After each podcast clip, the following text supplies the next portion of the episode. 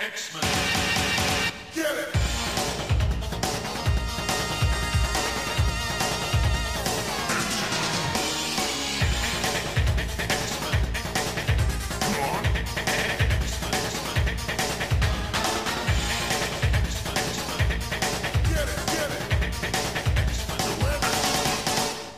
Hey everyone, and welcome to another exciting episode of Battle of the Atom. This is the podcast where we take three X-Men stories and we we examine them, we talk about them, and we put them on our big old list from best to worst of all the X-Men stories. And you know what?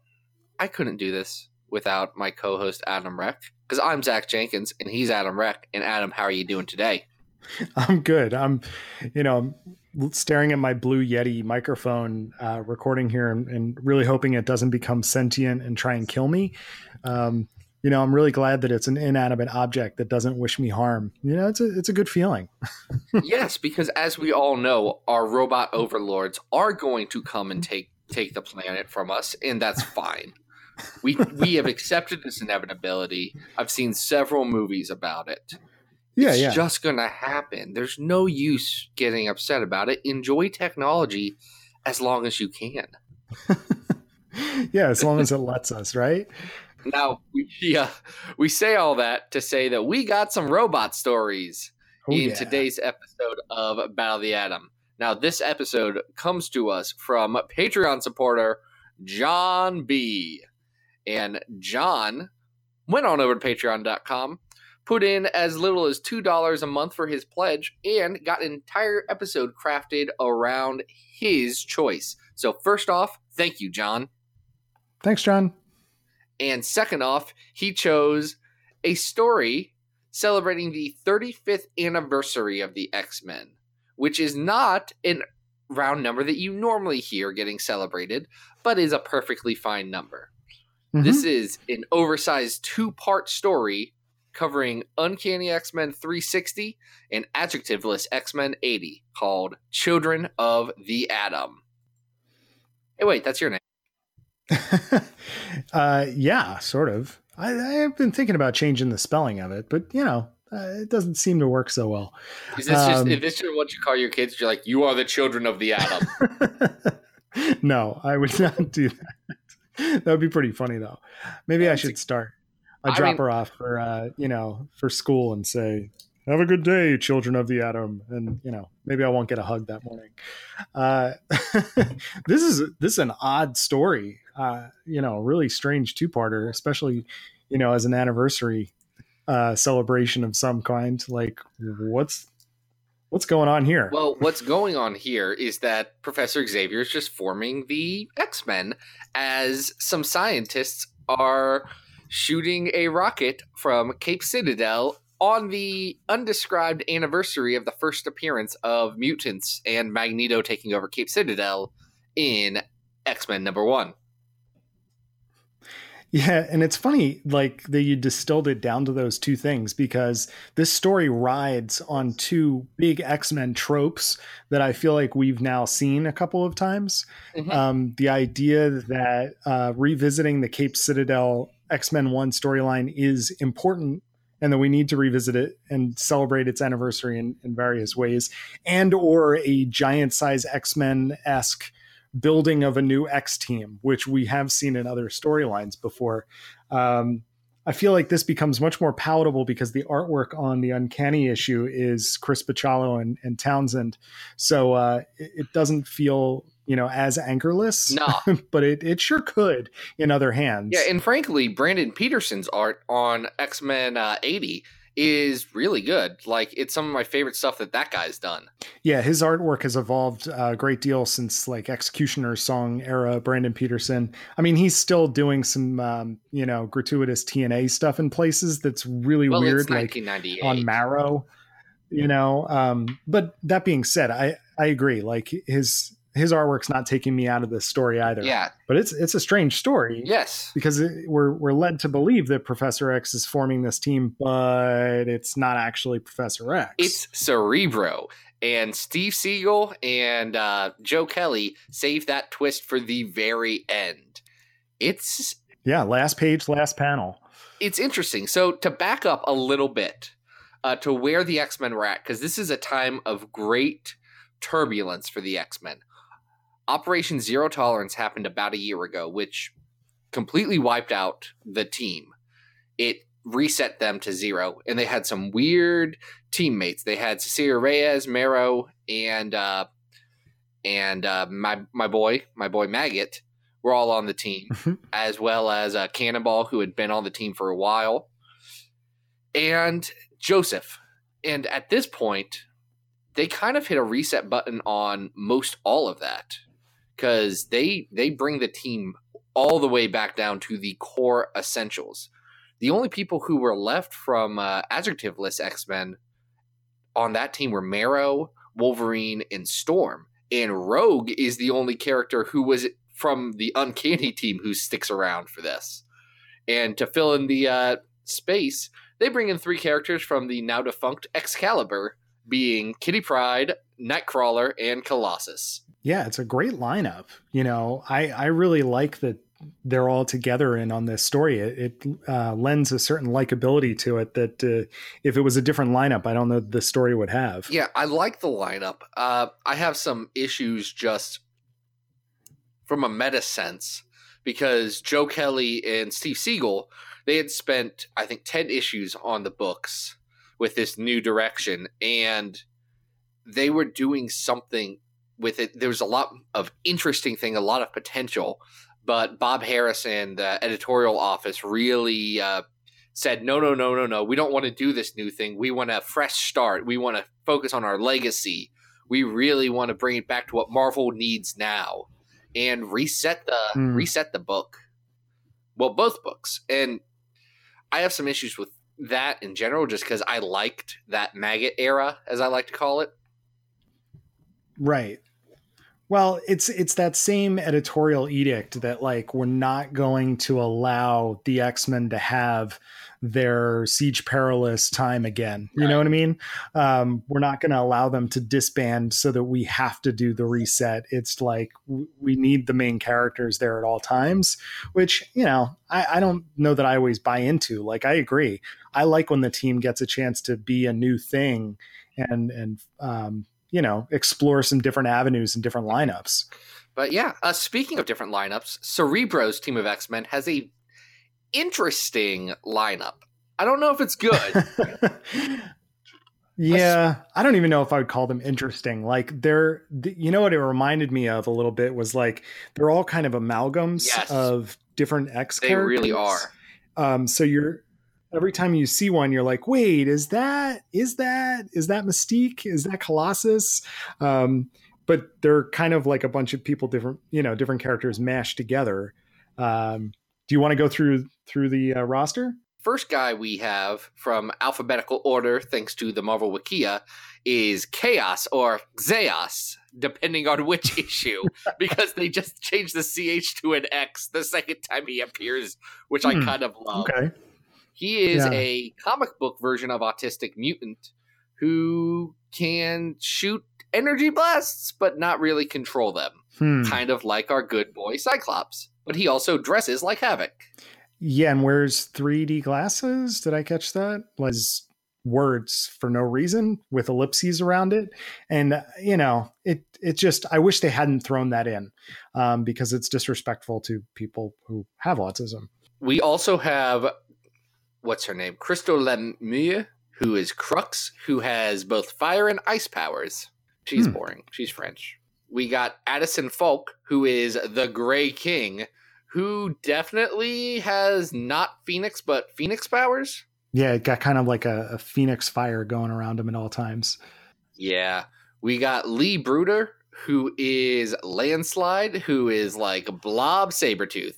Hmm And maybe the beast a little bit. Uh, he's got kind of like Maybe the a big, little bit. big hands, big feet kind of thing going on. Right. We've got Mercury, but not that Mercury, who is Colossus with claws. hmm We've got Sister Joy, who is named Rapture, and she is Archangel, but with a sword. Yeah. It's it's basically Mystique, right? With like wings and a sword, and is a nun. it's So it's a- basically, not Mystique. but yes. Right. right. um, Well, she had wings. She's had wings before, and it's very dumb when it happens. So yeah, we go through quite a long introduction in this first issue of all of them, and then they attack a cruise ship, uh, which is very un X Men but they claim Right. to be the X Men, and uh, naturally the real X Men are very confused by this. Right. And that's kind of what there is in this story. Like Yeah. they they get confused and they're trying to figure out who these new X-Men are. At the same time they're trying to stop this missile launch at Cape Citadel that Super Doctor astronaut Peter Corbeau uh, is warning them about. And it's like, guys, this is super bad. Uh, I didn't realize that I thought it was just I thought it was just spaceships and I really like those. Didn't realize they were going to try and exterminate all mutants uh, using the spaceship. So that's on me. But please fix this. Yeah, I love that Peter Corbeau is involved in this story. Um, the actual concept of the Benassi Benassi rocket um, and what Cerebro wants to do with it, I think, is an interesting concept. Um, you know, if Cerebro was going to gain sentience, it makes and become a villain. It makes sense that it would involve finding all of mutant kind in some effort to exterminate all of mutant kind. So I, I think it works pretty well. Um, Yeah. even though it's kind of a MacGuffin in the story. I mean, it is. It's there to make callbacks to X Men 1 and to give the X Men something to do. And I'll say Cerebro's motivations become a lot more clear in the actual Hunt for Xavier stuff, where it is a machine that is frustrated at trying to catalog all the X Men. And it's very resonant with someone who's been doing that for three years. like, Are you no- saying you you uh you kind of identify with Cerebro Like- here in this case? So by the time this has come out, Infinity War has been out for three, four weeks now. So So that everyone's seen it. So if you're listening to an X Men podcast, you've seen it or you're okay with it. But Than- you know how like people are saying that Thanos is sympathetic, even though genocide is on the table for him. Ugh, what That's how that I about? feel about Cerebro. That's how I Oh, feel okay. about Cerebro in the very specific way of man cataloging X Men can suck sometimes. I'm so glad you went that direction uh, and not like I think vulture.com did a piece about like staff members thinking that Thanos was hot. I mean, look, was like, that's different. wait, That's a different thing. You can think someone's hot and also think they're a bad person. That's true. No, you make a very good point. Yeah, I'm just, are, you know, I'm making sure you're not attracted to Cerebro, but we, we will get into some robot love later in this. we're gonna uh, this we're gonna get into some robot love later. Uh, but yeah, that's kind of this story. It's good to see the Excalibur guys get back with the rest of the X Men. I think that's fun because like Kitty and Nightcrawler had been out of X Men since 1989. Yeah, This is the first time they've been back. yeah. Colossus a little bit sooner, but No, this it works really well. Um, I like that they kind of all team up, and I I agree that it may not be the best for the line at that point, given what had been going on in the past year, but it makes for a pretty solid story. Yeah, it's fine. I'll say the one side, the one thing that I think is kind of a downside of this is at the end, Cerebro just absorbs all of its X Men, Mhm. and then they're never seen again. Well, and that's okay because they're not that interesting. But in terms of storytelling, we did spend, you know, a good chunk of the first issue introducing all of them as these very Yeah. individual characters. So, you know, that's that's a whole different story uh, that just gets thrown away there. It feels like if you're going to spend what is equ- the equivalent of an entire issue introducing these guys, maybe keep them around for this entire hunt for Xavier chunk of the book instead of for an issue and a half after they become the quote unquote X Men. Yeah, even if they were just cannon fodder. But you know, we saw that with Eve of Destruction too, right? Um, you know, like a long introduction of reforming uh, an X Men team, and they don't really do anything, and we never see them again for the rest of continuity. So, you know, it's a trope. It is not a particularly good one, though. I think this is done better than Eve of Destruction. Yes. I'll say that. Absolutely. Do you think? Do you think on our list of 102 X Men stories from Days of Future Past to the Draco that this is better than, say, uh, well, actually, another story that does a lot to build up a new team of X Men only to kind of get rid of them quickly? Deadly Genesis, which is at 84 right now. Oh, yeah. I, in fact, I was kind of looking in that part of the list, you know, because um, you know, I don't really have any problems with this story. I actually like it, and I think having uh, Bachalo on art does a lot. Um, the the reformation of the team does a lot to make this more enjoyable. So, um, Mhm. yeah, I, I think I liked it better than Deadly Genesis. I think I liked it better than Extreme X Men Expose. How high would you be willing to go? better? I'll ask you this since it uh, calls back to that story a lot. Is it better than X Men number one at number 79 on our list? Ooh, uh, no, I don't. I don't know if it goes that far. You know, um, I don't. I don't either. Yeah. I don't think this is better than Into the Void. is it better than Hmm. Quanin, which we talked about in our last episode? I liked rereading Quanin more. Okay. I did. Um, is it better than Uh, that yeah, Storm we're- solo story though? That's where I'm kind of looking. Okay. Uh, I think it's probably a little worse Okay. because I I think that storm story you can you know hand to someone and say, hey, here's this here's this storm story. Mhm. It it'll be okay. You'll like it. This I'm not sure I would hand to anyone unless they've been reading X Men for a while and they're looking for something to say. Oh, here's something neat you might not have checked out. Yeah, this uh, to a first time reader is going to be fairly confusing, especially if you had not been reading what had come before it and why what's going on is going on. Um, you know, it does help to read what comes before and after. So, um, all right, So a new 83. This is it. Yeah, it'll be the new number 83 on our list. Uncanny X Men 360, an adjectiveless X Men 80, Children of the Atom. Nice. Now we're going to move on to another story about robots hmm and a story that is better known for telling roughly the same story. And it's fascinating reading uh, the Children of the Atom story and seeing a different writer come up with a similar conceit.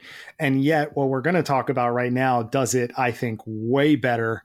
And it's a far more interesting play on that conceit than the other story is. Yeah, we're going to be talking about Astonishing X Men Dangerous. That's Astonishing X Men 7 through 12, written by Joss Whedon with art by John Cassaday and Laura Martin. Uh, this is the one where Danger Room, the Danger Room, uh, becomes sentient and attacks the X Men and is mad at Charles Xavier. Uh, let me ask you this first and foremost. Yes. You think Joss Whedon had any idea about this Cerebro story from the late 90s? I'm going to guess. I want to say no. I'm going to guess no. And I'm going to guess that even if he did, I don't think it really matters because in the context of this of Seagle's story, um, Cerebro is infected um, based on something that happened with Bastion before that storyline came up, right? So the really the premise is the premise is quite different here, right? um, because the idea of the danger room becoming sentient is something that is another retcon here that Pr- Professor Xavier has known about. Uh, it's revealed for quite a bit of time. Correct? Yeah, sometime in our continuity, uh, the early to mid 90s, Mhm. whenever they reconstructed the Danger Room with Shi'ar technology, which would have been probably around 1992. Yeah. Um, and we've talked about astonishing before on the show. This is outstanding. It's stuff. good. It is absolutely beautiful. Um, Cassaday's artwork is again extremely cinematic. There's a couple things in here that where you could you could really imagine this jumping onto the screen very easily. Um, but just to come back to the idea of danger for a second, I think that the idea behind danger is is a pretty brilliant one. Um, the idea that not only was the danger room sentient, but is really striking out because all it experiences is a form of abuse from Xavier and the X-Men and and wants suitably to get some sort of vengeance. I, I think it's kind of brilliant in, in its own terms. Yeah, it's it's interesting. Now, I will say that this, I, I keep going around on Whedon's run, which is as a whole, every story in that run is better than most stories in any other X Men run. Mm-hmm. Uh, but I think this may be my least favorite of his of his run. Okay. It's it's close because I know I like the uh, Torn story better, which Mhm. is the uh, third arc, And then the Break World arc at the end, I think I definitely like more. Uh, but this has some really good moments. This has that time that Cyclops wants this thing off his lawn and destroys a Sentinel just by flipping up his visor. Oh, And it's very good. that's uh, such a the- cool scene.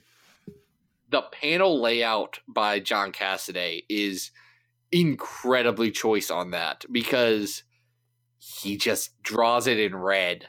Mhm. He covers what two thirds of the page in red, and all you see is like the charred remains of everything out there. And you get Wolverine saying the line that I think sums up their relationship the best. And he says, Every now and again, Summers, I remember why you're in charge. And it's pretty good. I, I love that Wolverine is kind of in awe of both uh, Cyclops and Colossus in this arc. There's a lot of really good character interactions here that um, really sell the story, which is great. Yeah. And one thing that I think works well at the beginning, at least, is you know, the opening fight is the X Men versus a giant mole man monster. Yeah, with Fantastic and Four. Fantastic Four. They just show up, and Ben Grimm, the thing, is so mad. He's like, This is our story. They're fighting a monster in Manhattan. This is our gig. What are they doing? and Cyclops straight up shows his savvy. He's like, "Yeah, you guys do the superhero thing. We're really trying to do the superhero thing right now and make people think of us as superheroes. We're going through a bit of a rebranding exercise. So, can you can you let us have this one? well, and I like that they do. You know, like Reed and Sue are kind of like, okay, hey, we're in support of mutant rights. We'll we'll let you have this one. You know, it's good PR Yeah. for all of us if if we help support you and you get credit for taking this mole man monster down. Yeah, it's a it's a good it's a good moment. I'll tell you what ends up not working as well for me is the additional, you know, Charles Xavier is a real super jerk moment.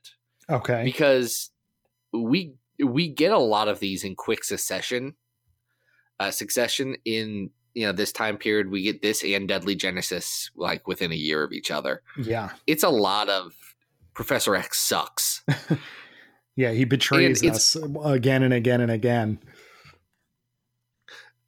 and i i'll say the uh the justification for everyone being mad at professor x is i don't think that lands as well because you get professor x this character who constantly has voices in his head hearing a voice quote unquote from the danger room thinking that it might be sentient and then not reacting and his inaction causes everyone to turn away from him and i understand what Joss Whedon is trying to say with this, and I understand what he's trying to do with it, but I don't think it lands, and I don't think it is as effective because it's it's such an easy thing to wave off and say, "Well, what if he didn't like get any of that?" Hmm.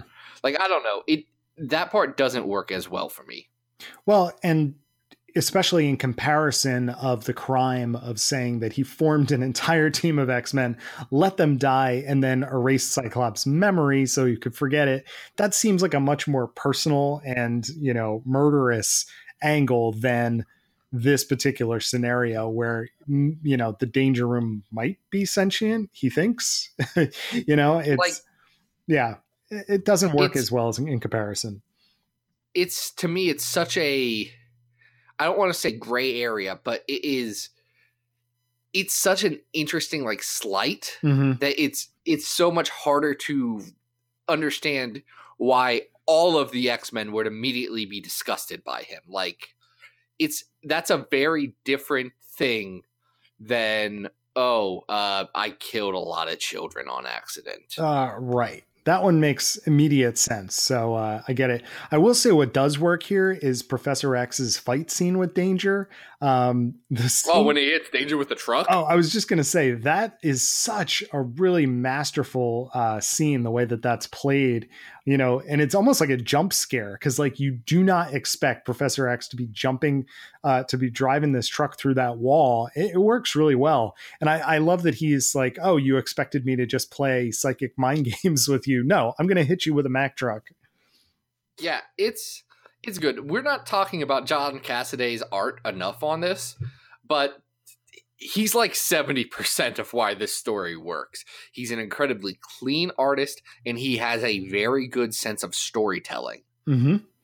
Honestly, he makes everything look really good and tells a very clear and concise story. He does an excellent job of that. What do you And think, yeah, What do you think about Danger's actual design? Because when Danger I don't- reveals itself, it is, um, you know, a somewhat. It, it's meant to be a female form with kind of like, uh, I, I don't know how to describe it, like wire dreads almost. And uh, I, I do you like and Danger eyelashes, but character? only on the bottom side of her eyes. yeah, it's it's a very interesting character design. I don't love the uh, the design of Danger, and frankly, as a character, Danger's never been one of my faves. Mm-hmm. Like, I I don't dislike Danger. You can go and see where Danger is on my ranked list of X Men. I think she is in the, uh, you know, three quarter ish uh, quartile Okay. of everything. Mhm. I don't know. Wait, three quarter ish quartile. That would, yeah, that works out. It's in like I'll the give it to third chunk. She's she's in the bo- she's in the bottom half Yeah. uh, of X Men characters. I just I don't love Danger all that much. I think as a character, Danger struggles because Danger is so murderous and convinces a child to commit suicide in this arc yep. and then and then you know is supposed to be one of the good guys later and that's that's a hard line to uh move to how about yourself what do you think of danger I I think Danger is a cool, cooler concept than she is a recurring character. Mhm. Um, and I can see why she could work both as a hero and as a villain, but um, I think it works a lot better as a plot device than it does as an ongoing character. Though we will see in a in a few moments that you can use Danger in different ways that are still very very interesting. Um, yes so I think this story is still really solid. Um, it, It is. certainly doesn't have is it's certainly not going to go as high as the initial run of Gifted, um, yeah which hey is can i currently can i jump two. can i can i jump one thing in here before we hit rankings Oh yeah, I'm sorry. Go ahead. no you're fine man uh the one other thing I'd like to say about this run before we jump into the ranking section of this part is that Joss Whedon does a very good job seeding future plot lines in these six issues. You Oh, didn't yeah. get as much of it in Gifted because that was, you know, the setup of the whole thing. Uh, but Mhm. you get a ton of stuff about Break World and about the Hellfire Club Emma Frost arc in this. You get every issue. There's some, you know, plot thread that you know they're going to come back to and you know they're going to bring up again. I think it's very good. He continues to develop Hisako armor as a character in this run, which she has a very slow buildup to the point that by the end of the run, she is a you know core member of the team, and you could see her being one of the X Men. If honestly, if Astonishing X Men wasn't constantly delayed, and she you know all those characters were more or less off the table for so long, I bet you would have seen Hisako become you know one of the X Men moving forward. Mhm. It's a great But- character. Yeah, I like her a lot. They do a lot with her. They do a lot with Sword, and they do a lot with uh, with Emma and her inner struggles. And when we get to Torn at some point, which I'm, I cannot believe that we won't. We'll talk about that. Sure. But yeah, I think you, I think you were, uh, you're thinking the same lines as I am. This isn't as good as Gifted, but this is No. still better than most X Men stories. hmm Yeah, I mean, just visually alone, it's absolutely beautiful. It's extremely high concept. Um, so I think it works on a variety of different levels. How high would you go? So I'm going to I'm going to throw this this out there. I don't think it's as good as Avenge the Earth from Uncanny Avengers 18 through 22. I think Mhm. they both are trying to do, you know, capital M, capital C, Marvel Comics superhero stories, but Avenge the Earth is more successful. Do you think it's better than Magik miniseries? I think it's better than what if Wolverine was Lord of the Vampires, which is right below Magik. Absolutely. Absolutely. Um, I, I think this this I know that Magik is very important to continuity and that we like that that sort of epic saga that takes place there, but I, I might be willing to put this above that. Um, just based on the art alone, Cassaday is absolutely masterful in the way that he tells this story. What do you think? I think that's fair. I think that this can be our new number 23 Astonishing X Men. Dangerous. Nice. Yeah. Now, as everyone gets dangerous, uh, we have one last story to go over. This is definitely a story about robots. All right. Oh yeah. Oh yeah. This is This is a weird one. uh this is a good one. This this is a story I really I constantly come back to because it fills me with such joy. It is X Club. It's a five issue miniseries written by Si Spurrier with art by Paul Davidson and colors by Rachelle Rosenberg. What you Adam, what you what you think about X Club? Oh man, this is such a weird lineup. Um, but if you are a Doctor Nemesis fan, you can absolutely not skip this because the delights therein of just what goes on with his character over these five issues is so funny. Uh, Oh, this is I don't know if scripture. you want to. This is scripture Yeah. for Doctor Nemesis. It really Absolutely. is. I Uh, mean, just even without the the psychic starfish lodged on his head, um, he is just. I like Doctor Nemesis in general. Um, I really liked him on uh, Hopeless's Cable and X Force run, uh, but here it, this is like the most Doctor Nemesis thing you'll ever read, and it's great. Yeah. So I got to provide some context for this event comic thing because it needs it. Uh, this is right after Schism. This is part of Regenesis. Uh, you know, the X line was split up between Cyclops and Wolverine, and everyone got stories, and then everyone there were a couple of miniseries that came out of this. So there was uh, Wolverine in the X Men miniseries, uh, Magneto miniseries, and then X Club. I think those were the only miniseries. There may be another one. There are at least those three. And X Club was a team that came together during Matt Fraction's run, uh, composed of the sciency people of X Men. Uh, so at this point, the team is Danger, the Danger Room, who's now good.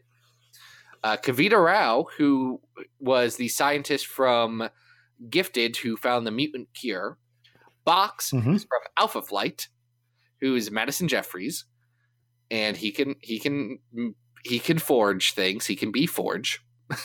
uh, Pretty much. he's Canadian Forge, which makes him worse? Question mark. Mm, yeah, I mean, he's kind of a he, uh, he doesn't have a lot of actual like character behind him, but uh, his he's very vital to the story. He is, and then you also have Doctor Nemesis, who is so good. You know, Doctor Nemesis is a Golden Age comics character that fell into uh, fell into uh, public domain, and then I think Roy Thomas in the '90s picked him up for a two issue thing of the Invaders, and then Matt Fraction saw this and said, "Yes, Father, you shall become an X Men character."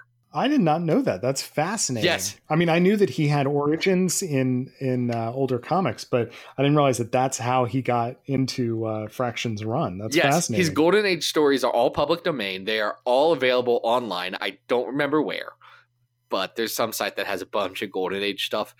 They aren't particularly great, but I love them in retrospect saying, okay, so this is definitely Dr. Nemesis from X Men.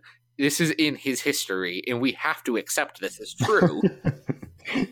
that this is yes, canon. no, this is this Um, is canon for Dr. Nemesis.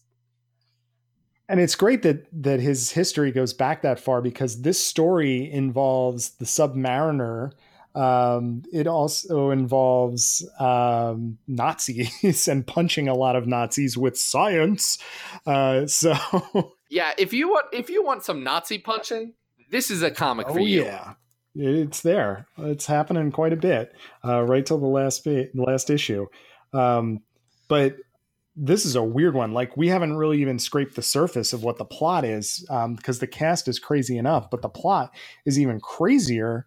Uh, it involves uh, what kind of like a an elevator to space. It involves danger, getting pregnant. Um, wow, there's It involves the Terrigen being dicks to Atlanteans. yeah, yeah. Uh, turning kind of mutating them into these monsters. So uh, I think we said off the air that this is like the spurrierest of the spurrier uh, stories. This is about as size spurrier as you can get. Yeah. And I love that fact about it because I like Si Spurrier a lot. I can understand that he is not a comics creator for everyone. Mm, yeah. I mean, I can see why people would maybe look at this and go, what? This is not for me. But I think if you like Si Spurrier stuff, um, if you've read some of his other work, like his X Force run, you got to check this out. It is really cool and bizarre. Yeah. It it's kind of great. Essentially, X Club is trying to launch the space elevator.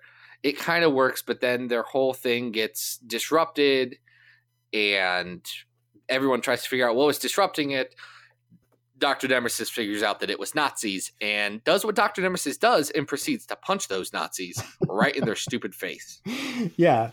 Um, and at the same time, like you mentioned, the Terrigen Mists have created these sort of nightmarish Atlantean creatures uh, that are giving superpowers to regular old, uh, you know, sea folk.